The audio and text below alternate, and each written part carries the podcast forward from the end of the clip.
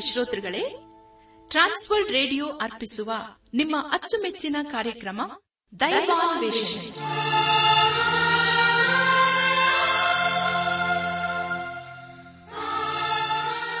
ಒಲಮೆಯ ಶ್ರೋತೃ ಬಾಂಧವರೇ ಈಗ ಪ್ರಸಾರವಾಗುವ ದೈವಾನ್ವೇಷಣೆ ಕಾರ್ಯಕ್ರಮವನ್ನು ಆಲಿಸಲು ನಿಮ್ಮನ್ನು ಹೃತ್ಪೂರ್ವಕವಾಗಿ ಕ್ರಿಸ್ತೇಸುವಿನ ಹೆಸರಿನಲ್ಲಿ ಆಮಂತ್ರಿಸುತ್ತೇವೆ. ದೈವಾನ್ವೇಷಣೆ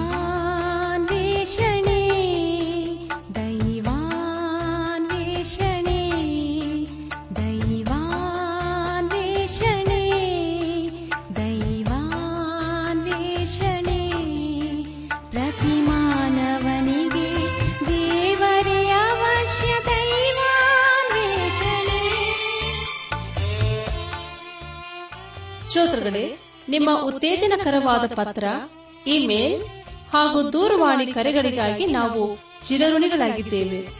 ಈ ದಿನವೂ ಸಹ ನಮ್ಮ ಕಾರ್ಯಕ್ರಮವನ್ನು ಆಲಿಸಿ ಪತ್ರ ಬರೆಯಿರಿ. ದೇವರ ವಾಕ್ಯಗಳನ್ನು ಕೇಳಿ ಅದರಂತೆ ಕೈಕೊಂಡು ನಡೆಯುವಂತವರು ಧನ್ಯರೆಂದು ಸತ್ಯವೇದವು ತಿಳಿಸುತ್ತದೆ. ಆದ್ದರಿಂದ ಪ್ರಿಯರೇ, ನೀವು ಶ್ರದ್ಧೆಯಿಂದ ದೇವರ ಸಂದೇಶವನ್ನು ಆಲಿಸಿ ದೈವಾಶೀರ್ವಾದವನ್ನು ಪಡೆಯಿರಿ. ಕಾರ್ಯಕ್ರಮದ ಕೊನೆಯಲ್ಲಿ ತಿಳಿಸುವ ನಮ್ಮ ವಿಳಾಸಕ್ಕೆ ಪತ್ರ ಬರೆಯಲು ಮರೆಯದಿರಿ. ಬನ್ನಿ ಪ್ರಿಯರೇ, ಆಲಿಸಿರಿ ದೈವಾನ್ವೇಷಣೆ ಕಾರ್ಯಕ್ರಮವನ್ನು.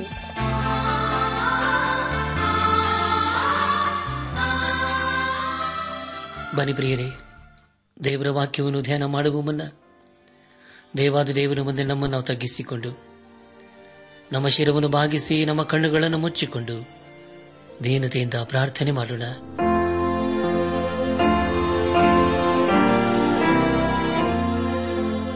ಪರಲೋಕ ಭೂಲೋಕಗಳ ಒಡೆಯನೇ, ಎಲ್ಲ ಆಶೀರ್ವಾದಗಳಿಗೂ ಮೂಲ ಕಾರಣನೆ. ನಿನ್ನನ್ನು ಸ್ತುತಿಸಿ ಕೊಂಡಾಡುತ್ತೇವೆ.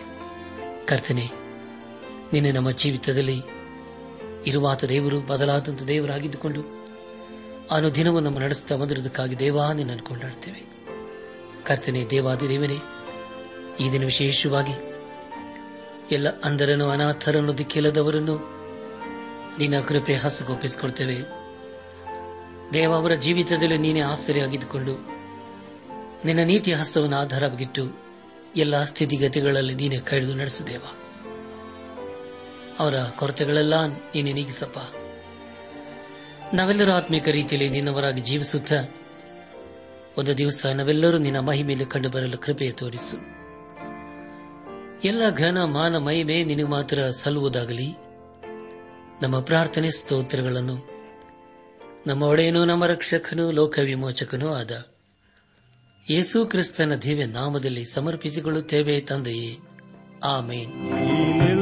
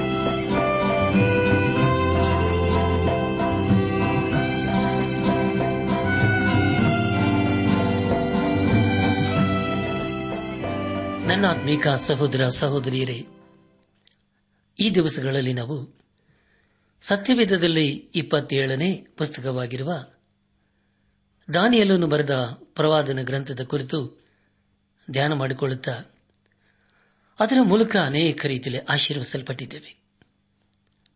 ದೇವರ ವಾಕ್ಯವನ್ನು ಧ್ಯಾನ ಮಾಡುವ ಮುನ್ನ ನಿಮ್ಮ ನಿಮ್ಮ ಸತ್ಯವೇದ ಪೆನ್ ಪುಸ್ತಕದೊಂದಿಗೆ ಸಿದ್ದರಾಗಿದ್ದಿರಲ್ಲವೇ ಹಾಗಾದರೆ ಪ್ರಿಯರ, ಬನ್ನಿರಿ. ಈ ದಿವಸದಲ್ಲಿ ದೇವರು ನಮಗೇನು ಬೋಧಿಸುತ್ತಾನೋ ಅದನ್ನು ಆಲಿಸಿ, ಧ್ಯಾನಿಸಿ. ಅದಕ್ಕೆ ವಿಧೇಯರಾಗಿ ಜೀವಿಸುತ್ತಾ ಆತನ ಆಶೀರ್ವಾದಕನ ಪಾತ್ರರಾಗೋಣ. ಕಳೆದ ಕಾರ್ಯಕ್ರಮದಲ್ಲಿ ನಾವು ದಾನಿಯಲ ಪ್ರವಾದನೆ ಗ್ರಂಥದ ಆರನೇ ಅಧ್ಯಾಯ ಹತ್ತರಿಂದ ಇಪ್ಪತ್ತೆಂಟನೇ ವಚನದವರೆಗೆ ಧ್ಯಾನ ಮಾಡಿಕೊಂಡು ಅದರ ಮೂಲಕ ನಮ್ಮ ನಿಜ ಜೀವಿತಕ್ಕೆ ಬೇಕಾದ ಅನೇಕ ಆತ್ಮೀಕ ಪಾಠಗಳನ್ನು ಕಲಿತುಕೊಂಡು ಅನೇಕ ರೀತಿಯಲ್ಲಿ ಆಶೀರ್ವಸಲ್ಪಟ್ಟಿದ್ದೇವೆ ದೇವರಿಗೆ ಮಹಿಮೆಯುಂಟಾಗಲಿ.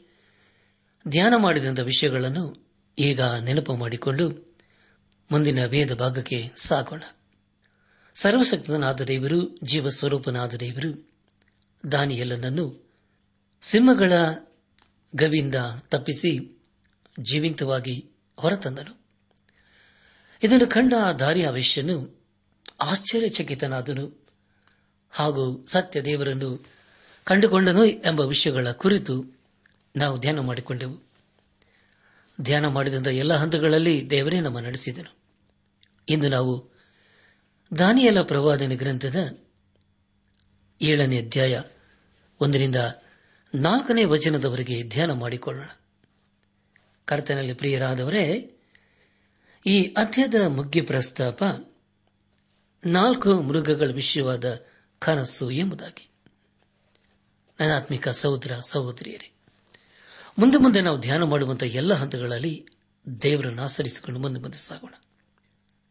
ದಾನಿಯಲ್ಲ ಪ್ರವಾದನೆ ಗ್ರಂಥದ ಏಳನೇ ಅಧ್ಯಾಯವು ಹೊಸ ವಿಷಯದೊಂದಿಗೆ ಪ್ರಾರಂಭವಾಗುತ್ತದೆ.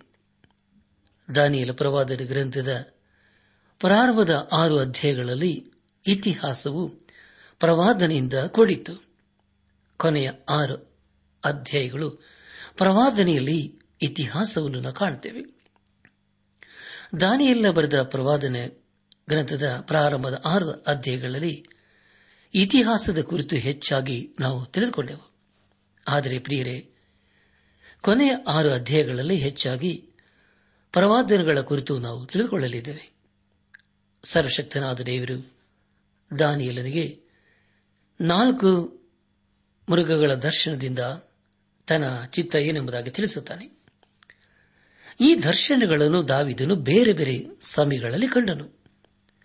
ಮೊದಲನೆಯ ದರ್ಶನವು ಅದು ಬೆಲ್ಶಚರನ ಪ್ರಾರಂಭದ ವರ್ಷದಲ್ಲಿಯೂ, ಎಂಟನೇ ಅಧ್ಯಾಯದಲ್ಲಿ ಕಂಡ ದರ್ಶನವು ಅದು ಬೆಲ್ಶಚರನ ಮೂರನೇ ವರ್ಷದ ಆಳ್ವಿಕೆಯಲ್ಲಿಯೂ, ಒಂಬತ್ತನೇ ಅಧ್ಯಾಯದಲ್ಲಿ ಕಂಡ ದರ್ಶನವು ದಾರ್ಯಾವೇಶನ ಆಳ್ವಿಕೆಯ ಮೊದಲನೇ ವರ್ಷದಲ್ಲಿಯೂ ಹತ್ತನೇ ಅಧ್ಯಾಯದಲ್ಲಿ ಕಂಡುಬಂದ ದರ್ಶನವು ಕೊರೇಶನ ಮೂರನೇ ವರ್ಷದ ಆಳ್ವಿಕೆಯಲ್ಲಿಯೂ ಹನ್ನೊಂದನೇ ಹಾಗೂ ಹನ್ನೆರಡನೇ ಅಧ್ಯಾಯಗಳಲ್ಲಿ ಕಂಡುಬಂದ ದರ್ಶನವು ದಾರ್ಯಾವಿಷನ ಮೊದಲನೇ ವರ್ಷದ ಆಳ್ವಿಕೆಯಲ್ಲಿ. ಈ ಎಲ್ಲ ಸಂಗತಿಗಳನ್ನು ದಾನಿಯಲನು ಏಳನೇ ಅಧ್ಯಾಯದಿಂದ ಪ್ರವಾದನ ರೂಪದಲ್ಲಿ ಕಂಡದನ್ನು ಬರೆಯುತ್ತಾನೆ. ಈಗ ನಾವು ದಾನಿಯಲನ್ನು ಕಂಡ ನಾಲ್ಕು ಮೃಗಗಳ ದರ್ಶನದ ಕುರಿತು ತಿಳ್ಕೊಳ್ಳೋಣ. ಬಾಬಿಲಿನ ಅರಸನಾದ ನೆಬಕದ್ ನೇಚರನು ಒಬ್ಬ ಬುದ್ಧಿವಂತ ಅರಸನಾಗಿದ್ದನು. ಅವನೇ ಪ್ರಪಂಚದ ಮೊದಲನೇ ಅದ್ಭುತ ಅರಸನೆಂಬುದಾಗಿ ಈಗಾಗಲೇ ನಾವು ತಿಳಿದುಕೊಂಡಿದ್ದೇವೆ ಅವನ ದೇಶವು ಐಗುಪ್ತಕ್ಕೂ, ಆಫ್ರಿಕಾದ ಉತ್ತರ ಭಾಗಕ್ಕೂ ಹಾಗೂ ಐರೋಪ್ಯಕ್ಕೂ ವಿಸ್ತಾರವಾಗಿತ್ತು. ಅಂದ ಅದ್ಭುತನಾದ ಅರಸನನ್ನು ಲೋಕವು ಎಂದೂ ಕಂಡಿರಲಿಲ್ಲ. ಆದರೆ ಅವನಿಗೂ, ಅವನ ರಾಜ್ಯಕ್ಕೂ ಏನಾಗುತ್ತದೆ? ಮೊದಲದಾಗಿ ಅವನು ಕನಸಿನಲ್ಲಿ ಅದ್ಭುತವಾದ ಪ್ರತಿಮೆಯನ್ನು ಕಂಡನು. ಆ ಕನಸಿನ ಅರ್ಥವನ್ನು ದಾನಿಯಲನ್ನು ವಿವರಿಸಿದನು. ಅರಸನಾದ ನೆಬಕದ್ ನೇಚರನನ್ನು ಕನಸಿನಲ್ಲಿ ಕಂಡ ಆ ಪ್ರತಿಮೆಯು ನಾಲ್ಕು ರೀತಿಯ ಲೋಹದಿಂದ ಕೂಡಿತ್ತು. ಅದೇ ರೀತಿಯಲ್ಲಿ ದಾನಿಯಲನು ನಾಲ್ಕು ರೀತಿಯ ಮೃಗಗಳ ಕುರಿತು ದರ್ಶನದಲ್ಲಿ ಕಾಣುತ್ತಾನೆ. ಮೊದಲನೇದಾಗಿ ಸಿಂಹ, ಎರಡನೇದಾಗಿ ಕರಡಿ, ಮೂರನೇದಾಗಿ ಚಿರತೆ, ನಾಲ್ಕನೇದಾಗಿ ವರ್ಣಿಸಲು ಆಗದಂತ ಮೃಗ ಎಂಬುದಾಗಿ. ಆದರೆ ಬರೀರೆ ಕೊನೆಯಲ್ಲಿ ಕಂಡ ಮೃಗವೊಂದು ಭೂಮಿಯಲ್ಲಿಯೂ ನೀರಿನಲ್ಲಿಯೂ ಗಾಳಿಯಲ್ಲಿಯೂ ಯಾರು ಎಂದು ಕಂಡಿಲ್ಲ. ಒಂದು ವೇಳೆ ದಾನಿಯಲ್ಲನು ಸಿಂಹದ ಗವಿಯಲ್ಲಿ ಚೆನ್ನಾಗಿ ನಿದ್ರೆ ಮಾಡಿರಬಹುದು. ಆದರೆ ಈ ನಾಲ್ಕು ಮೃಗಗಳ ಕುರಿತು ಕಂಡ ದರ್ಶನ ನಂತರ ಸರಿಯಾಗಿ ಅವನಿಗೆ ನಿದ್ರೆ ಬಾರದೆ ಇದ್ದಿರಬಹುದು. ದಾನಿಯಲನು ನೆಮಕದ್ನೇಚರನ್ನು ಕಂಡ ಕನಸಿನ ಕುರಿತು ಕೇಳಿಸಿಕೊಂಡ ಪ್ರಾರಂಭದಲ್ಲಿ ಆಶ್ಚರ್ಯಪಟ್ಟನು. ಆದರೆ ಹಳೆ ಒಡಂಬಡಿಕೆಯ ಕುರಿತು ದಾನಿಯಲಿಗೆ ಚೆನ್ನಾಗಿ ತಿಳಿದಿದ್ದರಿಂದ ಹಾಗೂ ದೇವರು ದಾವಿದನ ಸಂಗಡ ಹೇಗೆ ಒಡಂಬಡಿಕೆಯನ್ನು ಮಾಡಿಕೊಂಡನೆಂಬುದಾಗಿಯೂ ಹಾಗೂ ಅವನ ಸಂತತಿಯ ಮೂಲಕ ಮುಂದೆ ಲೋಕವನ್ನು ಆಳುವಂತ ರಕ್ಷಕನು ಹೇಗೆ ಬರುತ್ತಾನೆ ಎಂಬುದಾಗಿ ತಿಳಿಸುತ್ತಾನೆ. ಮುಂದೆ ದಾವಿದನ ವಂಶದಿಂದ ಲೋಕವನ್ನು ಆಳತಕ್ಕವನು ಹೇಗೆ ಬರುತ್ತಾನೆ ಎಂಬುದಾಗಿ ವಿವರಿಸುತ್ತಾನೆ. ಈಗ ಸರ್ವಶಕ್ತನಾದ ದೇವರು ದಾನಿಯಲನಿಗೆ ದರ್ಶನದ ಮೂಲಕ ನಾಲ್ಕು ಮೃಗಗಳ ಮೂಲಕ ತನ್ನ ಮುಂದಿನ ಯೋಜನೆಯನ್ನು ತಿಳಿಸುತ್ತಾನೆ. ದಾನಿಯಲ್ಲನ್ನು ಕಂಡ ನಾಲ್ಕು ಮೃಗಗಳು ನವಕತ್ನೇಚರನ್ನು ಕನಸಿನಲ್ಲಿ ಕಂಡ ಪ್ರತಿಮೆಯಲ್ಲಿನ ನಾಲ್ಕು ಲೋಹಕ್ಕೆ ಹೋಲಿಕೆಯಾಗಿದೆ. ದಾನಿಯಲ ಪ್ರವಾದನ ಗ್ರಂಥದ ಎರಡನೇ ಅಧ್ಯದಲ್ಲಿ ಅರಸನಾದ ನೆಬಕತ್ನೇಚರನ್ನು ಕಂಡ ಪ್ರತಿಮೆಯಲ್ಲಿ ನಾಲ್ಕು ಲೋಹಗಳು ಇದ್ದವು. ಆ ಪ್ರತಿಮೆಯ ತಲೆ ಅದು ಬಂಗಾರದಾಗಿತ್ತು. ಅದು ಏಳನೇ ಅಧ್ಯಾಯದ ಸಿಂಹಕ್ಕೆ ಹೋಲಿಕೆಯಾಗಿದೆ. ಅದು ಬಾಬೆಲ್ ದೇಶವನ್ನು ಪ್ರತಿನಿಧಿಸುತ್ತದೆ. ಎರಡನೇದಾಗಿ ಪ್ರತಿಮೆಯ ತೋಳು, ಅದು ಬೆಳ್ಳಿಯದು.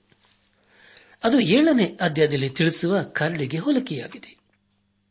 ಹಾಗೂ ಅದು ಮೇಧ್ಯ ಹಾಗೂ ಪಾರಸಿಯ ದೇಶಕ್ಕೆ ಹೋಲಿಕೆಯಾಗಿದೆ ಹಾಗೂ ಅದನ್ನು ಪ್ರತಿನಿಧಿಸುತ್ತದೆ. ಮೂರನೇದಾಗಿ ಪ್ರತಿಮೆಯ ಹೊಟ್ಟೆ ಹಾಗೂ ಸೊಂಟವು ಅದು ತಾಮ್ರದಿಂದ ಕೂಡಿತ್ತು. ಅದು ಏಳನೇ ಅರ್ಧದಲ್ಲಿ ತಿಳಿಸುವ ಚಿರತೆಗೆ ಹೋಲಿಕೆಯಾಗಿದೆ. ಅದು ಗ್ರೀಕರನ್ನು ಹಾಗೂ ಮೆಕಧೋನ್ಯರನ್ನು ಪ್ರತಿನಿಧಿಸುತ್ತದೆ. ನಾಲ್ಕದಾಗಿ ಪ್ರತಿಮೆಯ ಕಾಲು ಹಾಗೂ ಪಾದವು ಕಬ್ಬಿಣ ಮತ್ತು ಜೇಡಿ ಮಣ್ಣಿನಿಂದ ಮಾಡಲಾಗಿತ್ತು. ಅದು ಏಳನೇ ಆದ್ಯದಲ್ಲಿ ತಿಳಿಸುವ ಮೃಗಕ್ಕೆ ಹೋಲಿಕೆಯಾಗಿದೆ. ಅದು ರೋಮಾಯವನ್ನು ಪ್ರತಿನಿಧಿಸುತ್ತದೆ. ದಾನಿಯಲ ಪ್ರವಾದನೆ ಗ್ರಂಥ ಏಳನೇ ಅಧ್ಯಾಯ ಮೊದಲನೇ ವಚನವನ್ನು ಓದುವಾಗ ಬಾವೆಲಿನ ಅರಸನಾದ ಬೆಲ್ಶಚ್ಚರನ ಆಳ್ವಿಕೆಯ ಮೊದಲನೇ ವರ್ಷದಲ್ಲಿ ದಾನಿಯೇಲನಿಗೆ ಹಾಸಿಗೆ ಮೇಲೆ ಸ್ವಪ್ನವಾಯಿತು. ಅವನ ಮನಸ್ಸಿನಲ್ಲಿ ಕನಸು ಬಿತ್ತು. ಕೂಡಲೇ ಅವನು ಆ ಕನಸನ್ನು ಅದರ ಮುಖ್ಯಾಂಶಗಳನ್ನು ಬರೆದನು ಎಂಬುದಾಗಿ. ಕರ್ತನಲ್ಲಿ ಪ್ರಿಯರಾದವರೇ, ದಾನಿಯಲನ್ನು ಕಂಡ ದರ್ಶನದ ಸಮಯ, ಅದು ಬೆಲ್ಶಚ್ಚರನ ಆಳ್ವಿಕೆಯ ಮೊದಲನೇ ವರ್ಷ ಎಂಬುದಾಗಿಯೂ, ಹಾಗೂ ಅದು ಬಾಬೆಲಿನ ಕೊನೆಯ ಕಾಲ ಎಂಬುದಾಗಿ ತಿಳಿದುಬರುತ್ತದೆ. ನಂತರ ಬೆಲ್ಶಚ್ಚರನು ತನ್ನ ಆಳ್ವಿಕೆಯನ್ನು ಪ್ರಾರಂಭಿಸುತ್ತಾನೆ. ಮೊದಲಿನ ದರ್ಶನದಲ್ಲಿ ಮೂರು ಮೃಗಗಳ ಕುರಿತು ನಾವು ತಿಳಿದುಕೊಳ್ಳುತ್ತೇವೆ ಎರಡನೇ ಅಧ್ಯಾಯದಲ್ಲಿ ನಾಲ್ಕನೇ ಮೃಗದ ಕುರಿತು ತಿಳಿದುಕೊಳ್ಳುತ್ತೇವೆ ಮೂರನೇ ದರ್ಶನವು ಅದು ಪರಲೋಕದ ಚಿತ್ರಣವಾಗಿದೆ. ಆದುದರಿಂದ ಪ್ರಿಯರೇ, ಮೂರು ದರ್ಶನಗಳ ಕುರಿತು ಸತ್ಯವೇದದಲ್ಲಿ ಬರೆಯಲಾಗಿದೆ. ದಾನಿಯಲನು ತಾನು ಕಂಡ ಕನಸಿನ ಕುರಿತು ಬರೆಯುತ್ತಾನೆ. ಈಗ ದಾನಿಯಲನಿಗೆ, ಬಾಬೇಲಿನಲ್ಲಿ ದೇವರ ವಾಕ್ಯದ ಕುರಿತು ಹಾಗೂ ಅದರ ಕುರಿತು ಆಲೋಚಿಸುವುದಕ್ಕೆ ಸಾಕಷ್ಟು ಸಮಯವಿದೆ. ನಮ್ಮ ಧ್ಯಾನವನ್ನು ಮುಂದುವರೆಸಿ. ದಾನಿಯಲ್ಲ ಪ್ರವಾದನೆ ಗ್ರಂಥ ಏಳನೇ ಅಧ್ಯಾಯ. ಎರಡನೇ ವಚನವನ್ನು ಓದುವಾಗ ದಾನಿಯಲನು, ಆ ಪ್ರಸ್ತಾಪವನ್ನೆತ್ತಿ ಇಂತಂದನು, ನಾನು ರಾತ್ರಿ ಕಂಡ ಕನಸಿನಲ್ಲಿ, ಆಹಾ ಚತುರ್ದಿಕ್ಕಿನ ಗಾಳಿಗಳು ಮಹಾಸಾಗರದ ಮೇಲೆ ರಭಸವಾಗಿ ಬೀಸಿ ಬಡಿಯುತ್ತಿದ್ದವು ಎಂಬುದಾಗಿ. ನನ್ನ ಆತ್ಮಿಕ ಸಹೋದರ ಸಹೋದರಿಯರೇ, ಗಾಳಿಯು ಚಳುವಳಿ, ಜನರ ಅಭಿಪ್ರಾಯ, ಗಲ್ಭೆಯ ಕುರಿತು ತಿಳಿಸಿಕೊಡುತ್ತದೆ. ಅದೇ ರೀತಿಯಲ್ಲಿ ಸಮುದ್ರವು ದೊಡ್ಡ ಜನರ ಗುಂಪು ಹಾಗೂ ಅನ್ಯರ ಕುರಿತು ತಿಳಿಸಿಕೊಡುತ್ತದೆ. ದಯಮಾಡಿ ಸಮಯ ಮಾಡಿಕೊಂಡು ಮತ್ತನ ಬರೆದ ಸುವಾರ್ತೆ ಹದಿಮೂರನೇ ಅಧ್ಯಾಯ ನಲವತ್ತೇಳನೇ ವಚನ ಪ್ರಕಟಣೆ ಗ್ರಂಥ ಹದಿಮೂರನೇ ಅಧ್ಯಾಯ ಮೊದಲನೇ ವಚನ ಹಾಗೂ ಏಷ ಪ್ರವಾದನೆ ಗ್ರಂಥ ಐವತ್ತೇಳನೇ ಅಧ್ಯಾಯ ಇಪ್ಪತ್ತನೇ ವಚನಗಳನ್ನು ಓದಿಕೊಳ್ಳಬೇಕೆಂಬುದಾಗಿ ನಿಮ್ಮನ್ನು ನಾನು ಪ್ರೀತಿಯಿಂದ ಕೇಳಿಕೊಳ್ಳುತ್ತೇನೆ. ಮತ್ತೊಂದು ಸಾರಿ ಹೇಳ್ತೇನೆ. ದಯಮಾಡಿ ಬರ್ಕೊಳ್ರಿ ಮತ್ತನ ಬರೆದ ಸುವಾರ್ತೆ ಹದಿಮೂರನೇ ಅಧ್ಯಾಯ ನಲವತ್ತೇಳನೇ ವಚನ ಪ್ರಕಟಣೆ ಗ್ರಂಥ, ಹದಿಮೂರನೇ ಅಧ್ಯಾಯ ಮೊದಲನೇ ವಚನ, ಹಾಗೂ ಏಷಾ ಪ್ರವಾದನೆ ಗ್ರಂಥ, ಐವತ್ತೇಳನೇ ಅಧ್ಯಾಯ ಇಪ್ಪತ್ತನೇ ವಚನ. ಸಮುದ್ರವು ಅನ್ಯರ ಕುರಿತು ತಿಳಿಸಿಕೊಡುತ್ತದೆ ಎಂಬುದಾಗಿ ಈಗಾಗಲೇ ನಾವು ತಿಳ್ಕೊಂಡಿದ್ದೇವೆ. ಸಾಮಾನ್ಯವಾಗಿ ಗಾಳಿಯು ಒಂದು ದಿಕ್ಕಿನಿಂದ ಮತ್ತೊಂದು ದಿಕ್ಕಿನ ಕಡೆಗೆ ಸಾಗುತ್ತದೆ. ಆದರೆ ಪ್ರಿಯರೇ, ಇಲ್ಲಿ ನಾಲ್ಕು ದಿಕ್ಕಿನಿಂದ ಗಾಳಿ ಬೀಸುತ್ತಾ ಇದೆ. ಏಳನೇ ಅಧ್ಯಾಯ. ಎರಡನೇ ವಚನದಲ್ಲಿ ಹೀಗೆ ಓದಿಕೊಂಡಿದ್ದೇವೆ ಅದೇನೆಂದರೆ, ದಾನಿಯಲನು, ಆ ಪ್ರಸ್ತಾಪವನ್ನೆತ್ತಿ ಇಂತೆಂದನು ನಾನು ರಾತ್ರಿ ಕಂಡ ಕನಸಿನಲ್ಲಿ, ಆಹಾ, ಚತುರ್ದಿಕ್ಕಿನ ಗಾಳಿಗಳು ಮಹಾಸಾಗರದ ಮೇಲೆ ರಭಸವಾಗಿ ಬೀಸಿ ಬಡಿಯುತ್ತಿದ್ದವು ಎಂಬುದಾಗಿ. ನನ್ನ ಆತ್ಮಿಕ ಸಹೋದರ, ಸಹೋದರಿಯರೇ, ಈಗ ತಾನೇ ಕೇಳಿಸಿಕೊಂಡ ನಾಲ್ಕು ದೇಶದಲ್ಲಿ ಕಲಿಬಿಲಿ ಉಂಟಾಗಿದೆ ಎಂಬುದಾಗಿ ತಿಳಿದು ಬರುತ್ತದೆ. ಅದರ ಜೊತೆ ಜೊತೆಯಲ್ಲಿ ಎಲ್ಲಾ ದೇಶದಲ್ಲಿ ಹಾಗೂ ವರ್ಗಕ್ಕೂ ಈ ಎಲ್ಲಾ ಮಾತುಗಳು ಅನ್ವಯವಾಗುತ್ತವೆ. ನಾವು ಕೊನೆಯ ಕಾಲದಲ್ಲಿ ಜೀವಿಸುತ್ತಾ ಇದ್ದೇವೆ. ಮತ್ತೆ ರೋಮಾಯದಲ್ಲಿ ಇದ್ದಂಥ ಅನೇಕ ದೇಶಗಳು ಒಂದೇ ಹೆಸರಿನಿಂದ ಕರೆಯಲ್ಪಡುತ್ತವೆ. ಬೇರೆ ಬೇರೆ ದೇಶಗಳಲ್ಲಿ ಇರುವಂತಹ ಸಿದ್ಧಾಂತ, ಸರ್ಕಾರ ಹಾಗೂ ದೃಷ್ಟಿಕೋನವು ಒಂದೇ ಆಗುತ್ತದೆ. ಈ ಎಲ್ಲ ದೇಶಗಳು ಬಹುಜ್ಞಾನದಿಂದ ತುಂಬಿಕೊಳ್ಳುತ್ತವೆ. ಎಲ್ಲರೂ ಸೇರಿ ಮೂರನೇ ಮಹಾಯುದ್ಧವನ್ನು ತಪ್ಪಿಸಬೇಕೆಂಬುದಾಗಿ ಆಲೋಚನೆ ಮಾಡುತ್ತಾರೆ. ಲೋಕದಲ್ಲಿರುವ ಮಾಧ್ಯಮಗಳು ಏನೇ ಹೇಳಲಿ, ನಾವು ಮಾತ್ರ ದೇವರ ವಾಕ್ಯದ ಕುರಿತು ಹೇಳಬೇಕು. ದಾನಿಯಲ ಪ್ರವಾದನ ಗ್ರಂಥವನ್ನು ಧ್ಯಾನ ಮಾಡುವ ನಾವು ಯೇಸು ಕ್ರಿಸ್ತನನ್ನು ಸಂಪೂರ್ಣವಾಗಿ ನಂಬಿ ಆತನಲ್ಲಿಯೇ ನಾವು ಜೀವಿಸಬೇಕು. ಯೇಸು ಕ್ರಿಸ್ತನ ಯೋಹಾನ್ ಬರೆಸುವ ವಾರ್ತೆ. ಐದನೇ ಅಧ್ಯಾಯ ನಲವತ್ತ ಮೂರನೇ ವಚನದಲ್ಲಿ ಹೀಗೆ ಹೇಳುತ್ತಾನೆ. ನಾನು ನನ್ನ ತಂದೆ ಹೆಸರಿನ ಮೇಲೆ ಬಂದಿದ್ದೇನೆ. ನನ್ನನ್ನು ನೀವು ಒಪ್ಪಿಕೊಳ್ಳುವುದಿಲ್ಲ. ಮತ್ತೊಬ್ಬನ ಸ್ವಂತ ಹೆಸರಿನ ಮೇಲೆ ಬಂದರೆ ಅವನನ್ನು ಒಪ್ಪಿಕೊಳ್ಳುವಿರಿ. ಒಬ್ಬನೇ ದೇವರಿಂದ ಬರುವಂತ ಮಾನವನು ಅಪೇಕ್ಷಿಸದೆ ಒಬ್ಬರಿಂದೊಬ್ಬರು ಮಾನವನು ಅಂಗೀಕರಿಸುವರಾದ ನೀವು ಹೇಗೆ ನಂಬೀರಿ ಎಂಬುದಾಗಿ. ನನ್ನಾತ್ಮಿಕ ಸಹೋದರ ಸಹೋದರಿಯರೇ, ಇಂದು ಮಾನವರು ಜೊತೆ ಮಾನವರನ್ನು ಹೆಚ್ಚಿಸಿಕೊಳ್ಳುವಂತಹ ಕಾಲ ಬಂದಿದೆ. ಎಲ್ಲಿ ನೋಡಿದರೂ ಅನೈತಿಕತೆಯನ್ನು ನಾವು ಕಾಣ್ತಾ ಇದ್ದೇವೆ.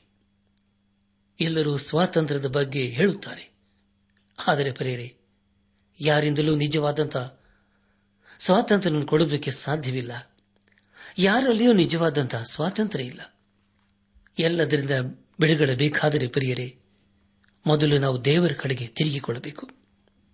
ಮೊದಲು ನಾವು ದೇವರ ವಾಕ್ಯದಲ್ಲಿ ನಾವು ಬೆಳೆಯಬೇಕು. ಇಲ್ಲಿ ದಾನಿಯಲನು ಭಯಂಕರವಾದಂತಹ ಸ್ಥಿತಿಯ ಕುರಿತು ನಮಗೆ ತಿಳಿಸುತ್ತಾ ಇದ್ದಾನೆ.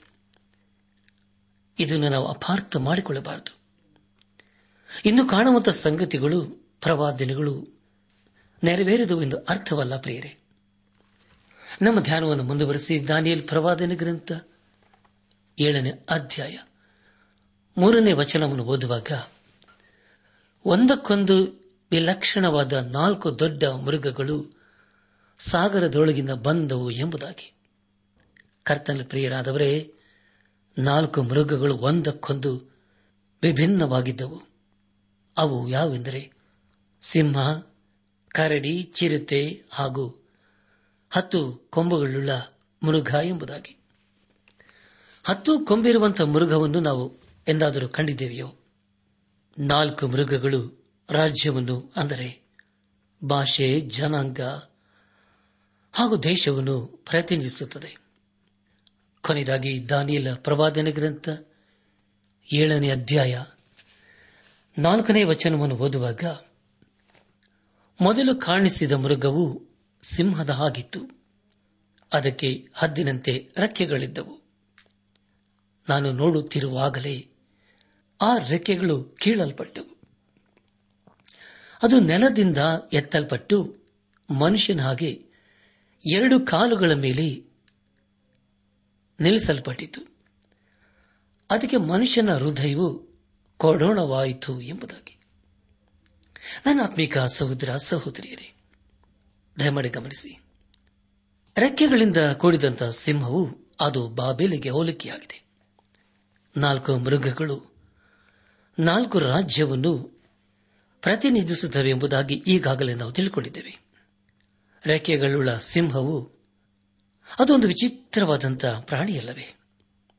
ಆದರೆ ಪ್ರಿಯರಿ, ಬಾಬೇಲಿನವರು ಅತಿ ಶೀಘ್ರವಾಗಿ ಎಲ್ಲಾ ಕಡೆ ಸಾಗುತ್ತಿದ್ದರೆಂಬುದಾಗಿ ಇದರ ಮೂಲಕ ತಿಳಿದು ಬರುತ್ತದೆ ಅರಸನಾದ ನೆಬಕತ್ ನೇಚರನ್ನು ತನ್ನ ಸೈನ್ಯವನ್ನು ಅತಿ ವೇಗವಾಗಿ ನಡೆಸುವಂತ ಶಕ್ತಿ ಸಾಮರ್ಥ್ಯವನ್ನು ಹೊಂದಿದ್ದನು. ಅದರ ಮೂಲಕ ಅವನು ಇಡೀ ಲೋಕಕ್ಕೆ ಅರಸನು ಎಂಬುದಾಗಿ ಕರೆಯಲ್ಪಡುತ್ತಿದ್ದನು. ಅದೇ ವಿದ್ಯೆಯನ್ನು ಅಲೆಕ್ಸಾಂಡರನು, ರೋಮಾಯದ ಸೀಸರನ್ನು ಕಳೆದುಕೊಂಡರು. ಪ್ರಪಂಚದ ಎರಡು ಮಹಾ ಯುದ್ಧಗಳಲ್ಲಿ ವಿಮಾನವು ಅದರ ಪ್ರಾಬಲ್ಯವನ್ನು ಮೆರೆಯಿತು. ಅದೇ ರೀತಿಯಲ್ಲಿ ಒಂದು ಕಾಲದಲ್ಲಿ ಬಾಬೇಲಿನವರು ಮೆರೆದರು. ರಕ್ಕೆಂದು ಕೀಳಲಾಯಿತು ಎಂಬುದಾಗಿ ಓದಿಕೊಂಡಿದ್ದೇವೆ. ಪ್ರಿಯರೇ, ಅದು ಬಾಬೇಲಿಗೆ ಹೋಲಿಕೆಯಾಗಿದೆ. ಮುಂದೆ ಅದು ನೆಲದಿಂದ ಎತ್ತಲ್ಪಟ್ಟಿತು ಈ ಎಲ್ಲ ಸಂಗತಿಗಳು ಅರಸನಾದ ನೆಬಕತ್ ನೇಚರನಿಗೆ ಅನ್ವಯವಾಗುತ್ತದೆ. ಮುಂದೆ ನಾವು ಅದಕ್ಕೆ ಮನುಷ್ಯನ ಹೃದಯವು ಕೊಡೋಣವಾಯಿತು ಎಂಬುದಾಗಿ ಓದಿಕೊಂಡಿದ್ದೇವೆ. ಇದು ನೆಬಕತ್ ನೇಚರನ ಹೃದಯ ಪರಿವರ್ತನೆ ಕುರಿತು ತಿಳಿಸಿಕೊಡುತ್ತದೆ. ಅಂದರೆ ಅವನಿಗೆ ಸತ್ಯ ದೇವರ ಪರಿಚಯವಾಯಿತು. ಆ ಜ್ಞಾನದಲ್ಲಿ ಬೆಳೆದನು. ಇಂದು ನಾವು ಬಾಬೆಲಿನ ಅವಶೇಷವನ್ನು ನೋಡುವುದಾದರೆ ಅದರ ಗತ ವೈಭವ ಹೇಗಿತ್ತು ಎಂಬುದಾಗಿ ತಿಳಿದು ಬರುತ್ತದೆ. ತೂಗುವ ತೋಟವು ಪ್ರಪಂಚದ ಏಳು ಅದ್ಭುತಗಳಲ್ಲಿ ಒಂದಾಗಿದೆ. ನಂತರ ಬಾಬೇಲಿನ ಗೋಪುರ. ಈ ಎಲ್ಲಾ ಸಂಗತಿಗಳು ಬಾಬೇಲಿನ ಗತ ವೈಭವದ ಕುರಿತು ತಿಳಿಸಿಕೊಡುತ್ತದೆ. ಪ್ರಿಯ ಜನರೇ, ಬಾಬೆಲಿನ ಅಂಚೆ ವ್ಯವಸ್ಥೆಯು ಅದ್ಭುತವಾಗಿತ್ತು. ಬಾಬೆಲಿನವರು ನಾಗರಿಕರು, ಶಿಕ್ಷಣ ಜ್ಞಾನವುಳ್ಳವರು ಆಗಿದ್ದರು. ಅವರು ಕಟ್ಟಿದಂತ ಕೋಟೆ ಮೇಲೆ ಒಂದೇ ಸಾರಿ ನಾಲ್ಕು ರಥಗಳು ಪಕ್ಕ ಪಕ್ಕದಲ್ಲಿ ಸಾಗುವಷ್ಟು ಅವಕಾಶ ಇತ್ತು.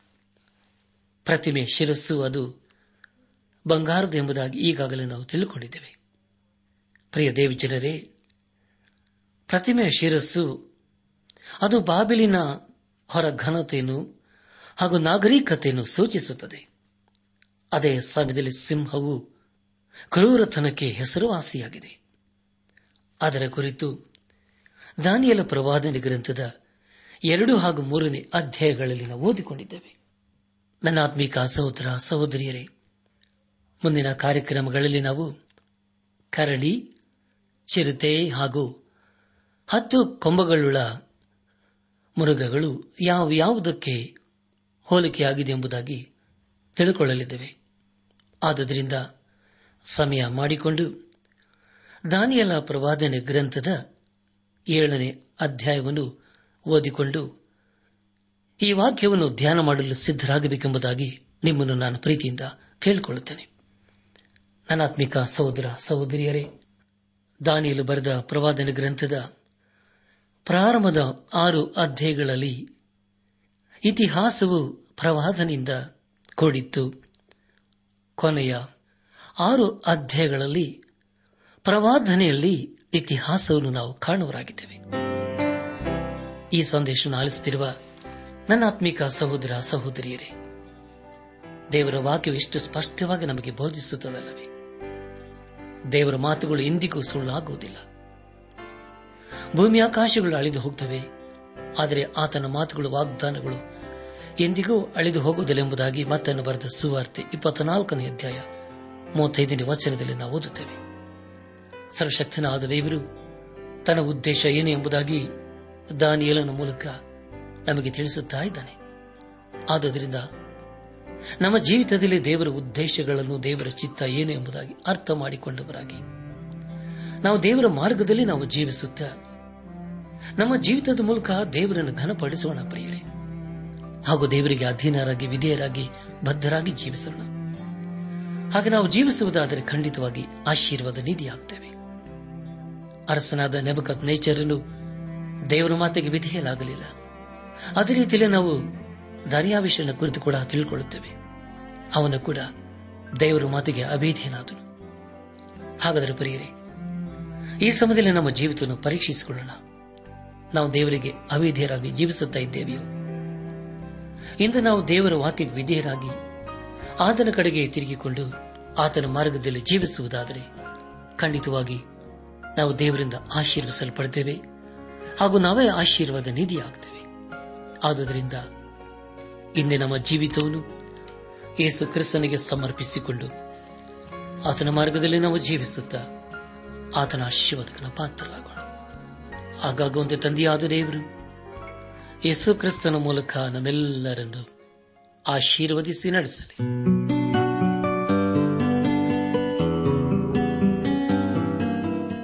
ಪ್ರಿಯರೇ, ನಿಮಗೆ ಪ್ರಾರ್ಥನೆಯ ಅವಶ್ಯಕತೆ ಇದ್ದರೆ ನಿಮ್ಮಲ್ಲಿ ಏನಾದರೂ ಸಂದೇಹ ಅಥವಾ ಸಲಹೆಗಳಿದ್ದರೆ, ದಯಮಾಡಿ ದೂರವಾಣಿಯ ಕರೆ ಮೂಲಕ ನಮಗೆ ತಿಳಿಸಿರಿ. ನಮ್ಮ ಮೊಬೈಲ್ ದೂರವಾಣಿ ಸಂಖ್ಯೆ ಒಂಬತ್ತು ಎಂಟು ನಾಲ್ಕು ಐದು ಆರು ಒಂದು ಆರು ನಾಲ್ಕು ಒಂದು ಎರಡು.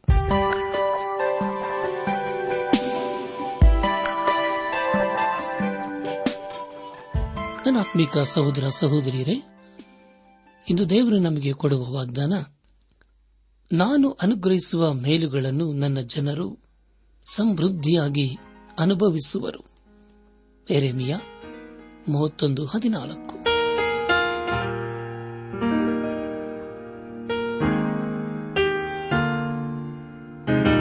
ನಮ್ಮ ನೆಚ್ಚಿನ ಶ್ರೋತೃಗಳೇ, ಇದುವರೆಗೂ ಪ್ರಸಾರವಾದ ದೈವಾನ್ವೇಷಣೆ ಕಾರ್ಯಕ್ರಮವನ್ನ ಆಲಿಸಿದ್ದಕ್ಕಾಗಿ ತುಂಬಾ ವಂದಿಸುತ್ತೇವೆ. ಸೋಮವಾರದಿಂದ ಶುಕ್ರವಾರದವರೆಗೂ ಪ್ರಸಾರವಾಗುವ ಈ ಕನ್ನಡ ಕಾರ್ಯಕ್ರಮದ ಗುಣಮಟ್ಟವು ಇನ್ನೂ ಉತ್ತಮವಾಗಿ ರೂಪುಗೊಳಿಸಲು ನಿಮ್ಮ ಅಮೂಲ್ಯವಾದ ಸಲಹೆಗಳಿಗಾಗಿ ನಾವು ಎದುರು ನೋಡುತ್ತೇವೆ.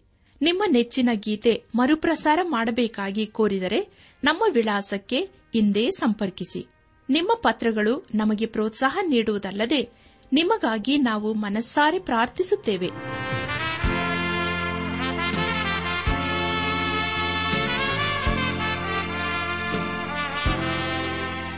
ನಮ್ಮ ವಿಳಾಸ ದೈವಾನ್ ವೇಷಣೆ ಟ್ರಾನ್ಸ್ ವರ್ಲ್ಡ್ ರೇಡಿಯೋ ಇಂಡಿಯಾ, ಟಪಾಲು ಸಂಖ್ಯೆ ನಾಲ್ಕು ಮೂರು ಎರಡು ಸೊನ್ನೆ, ಬೆಂಗಳೂರು ಐದು ಆರು ಸೊನ್ನೆ ಸೊನ್ನೆ ನಾಲ್ಕು ಮೂರು.